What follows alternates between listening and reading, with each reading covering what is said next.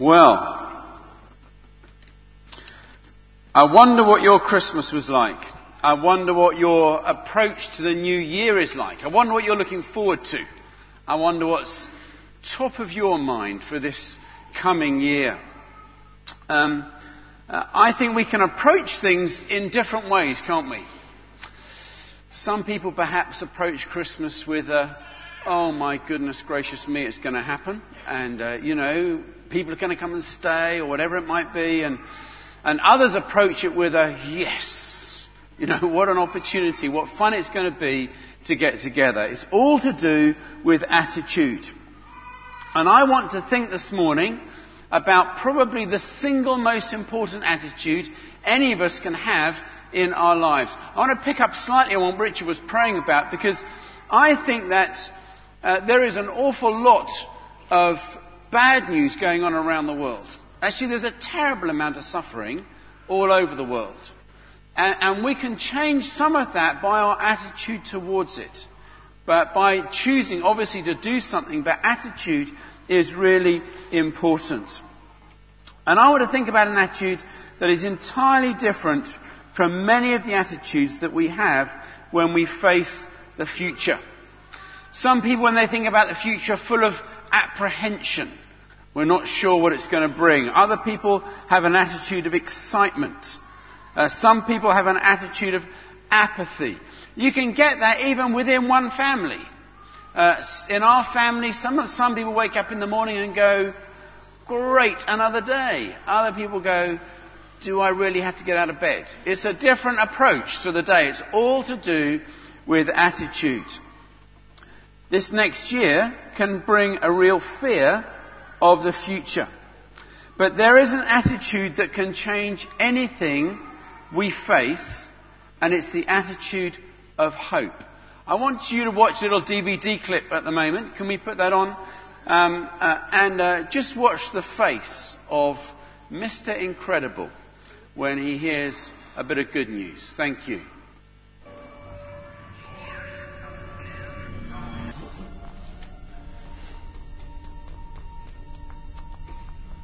There isn't much time. No, there isn't. In fact, there's no time at all. Please. Why are you here? How can you possibly bring me lower? What more can you take away from me? A family that survived the crash. They're here on the island. They're alive?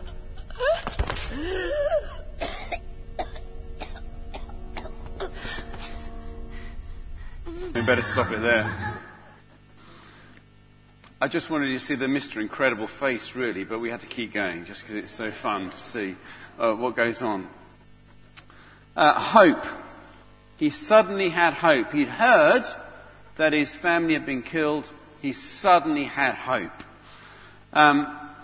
Jeremiah 29:11 says this, "For I know the plans I have for you, declares the Lord, plans to prosper you and not to harm you, plans to give you a hope and a future." It promises us God's future, it promises us God's hope. And they always go together. Hope and a future. When we use the word hope today, it's become sort of a bit of a weak word. It becomes, I hope my meal would be hot, or I hope it might be sunny tomorrow. It's become this feeling of I wish, really. But the Bible doesn't use the word that way. The Bible uses the word hope with absolute confidence. I hope so I have a confidence. I hope so I'm not afraid. I hope so I can walk into the future. That's the kind of gift that God wants to give us. The gift of hope in our hearts. Real hope. Real hope is like oxygen to the soul. We can't live without it. It's not just about being an optimist. It's not just about seeing a glass as half full, or a pessimist who sees a glass as half empty. It's about someone who sees the glass firmly held in God's hands. The glass that God is firmly in control. That's what hope is. We are all in need of hope. We're living longer. We have more. Never in human history have so many had so much for so long and been so depressed about it. But actually we have such hope, the kind of hope that God gives us, and it changes everything. It says this in our reading in verse 7, we're confident that as you share in our sufferings, you'll also share in the comfort God gives us. Our hope is set firm. And in verse 10, it says, and did he rescue us from mortal danger? Did he rescue us again? We've placed our hope in him, our hope in God our Father. I want to bring out 3 points very quickly. The first is this. Hope is what keeps us going. Paul, the writer of this letter, has faced amazing difficulties. He's been beaten and shipwrecked and abandoned and is starving. He's been thirsty and pursued by others, and yet he has hope. Hope is what's kept him going. Hope is what keeps him going. Hope is the fuel that enables him to look into the future. Isaiah 40 says, those who hope in the Lord will renew their strength. It enables us to keep going for the next day. They'll soar on wings like eagles. They will run and not grow weary. They will walk and not grow faint. God gives us hope to keep us going. I wonder if you could finish this sentence. With hope, I can. With hope, I can live with. What would you add into there? With hope, I can live with the disappointment of work. With hope, I could live with whatever it might be. You could think of something to put in there. I hope you didn't put your husband or wife's name in there that moment. But with hope, I can live with. Whatever burden it is, whatever you have, with hope, we can get through. With a hope, a confident hope that is in Christ Jesus. A confident hope that roots us in a faith in God. Paul says this in verse 8. He says, we were crushed and overwhelmed beyond our ability to endure, and we thought we would never live through it. In fact, we expected to die. But as a result, we stopped relying on ourselves and learnt to rely on God. That he would rescue us again and again. You know, so often we can feel like that, can't we? That actually we can relate to those words. We're going through an awful lot and we need someone to help us get through. Am I going to make it? I read a story of someone called Florence Chadwick. Florence Chadwick was the first person in 1951. She swam the Channel both ways. And when attempting to achieve another goal, she was going to swim from Catalina to the Californian coast. But she didn't quite make it. It wasn't the cold waters. It wasn't the sharks. It wasn't the 15 to 16 hour swim that she had. In fact, what stopped her reaching her goal was that a fog rolled in and she was unable to see the coastline. And she quit half a mile from the coast. And when she got out of the water, she said this, she said, I'm not trying to make an excuse, but I feel like if the fog hadn't been there and I could have seen the land, I would have made it. And she tried again the next year. The fog rolled in again, but this time she knew, in fact, the coastline was there, and she made it in 2 hours less than anybody had ever done it before. And that... A lot of us are like that. It's like the fog rolls in and we can lose hope. But you know, there's no need to lose hope in the immovable object of God. The one who is always there, the constant, who's there for us in our lives. Hope keeps us going. The second thing is this. Hope brings us joy. You don't have to wait to get to heaven to enjoy the hope that God wants to give you.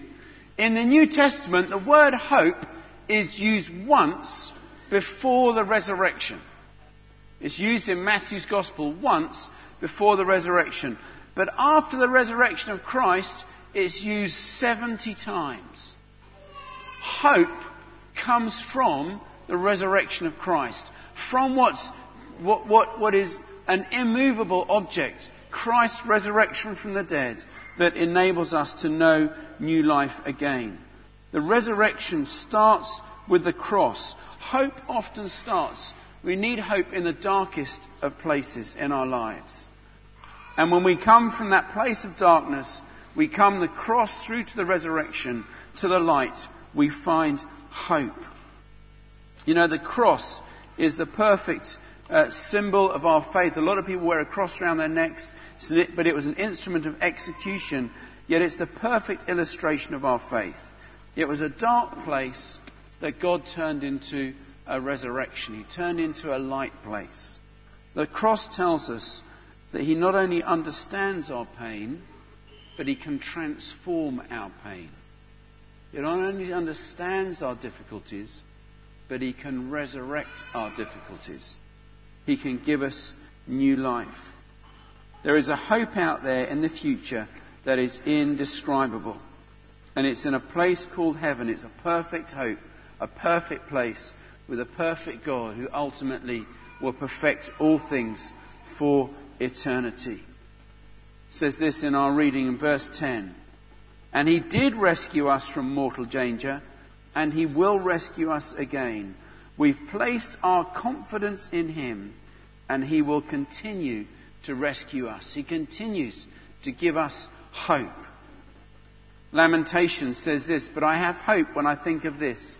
The Lord's love never ends. His mercies never stop. So firstly, hope gives us fuel. It helps us, keeps us going. Secondly, hope brings us joy. And thirdly, hope can begin today. Today, the first day of 2012. I was looking up yesterday, I was going through some stuff today. I was looking up yesterday and I looked at that film, 2012. Did anybody of you see that film? I never saw it, but I saw the trailers.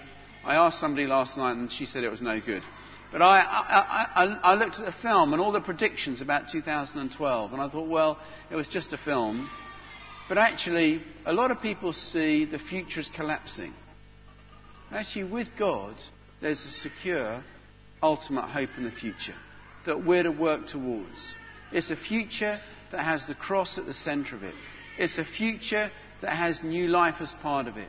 It's a future that has Jesus as the anchor in it. And we can work towards that future. So when we listen to some of the troubles around the world, when we face whatever we're going to face in this country, and there's probably going to be an economic recession, there's probably going to be all sorts of things, things will be difficult, but with Christ, there is a secure hope.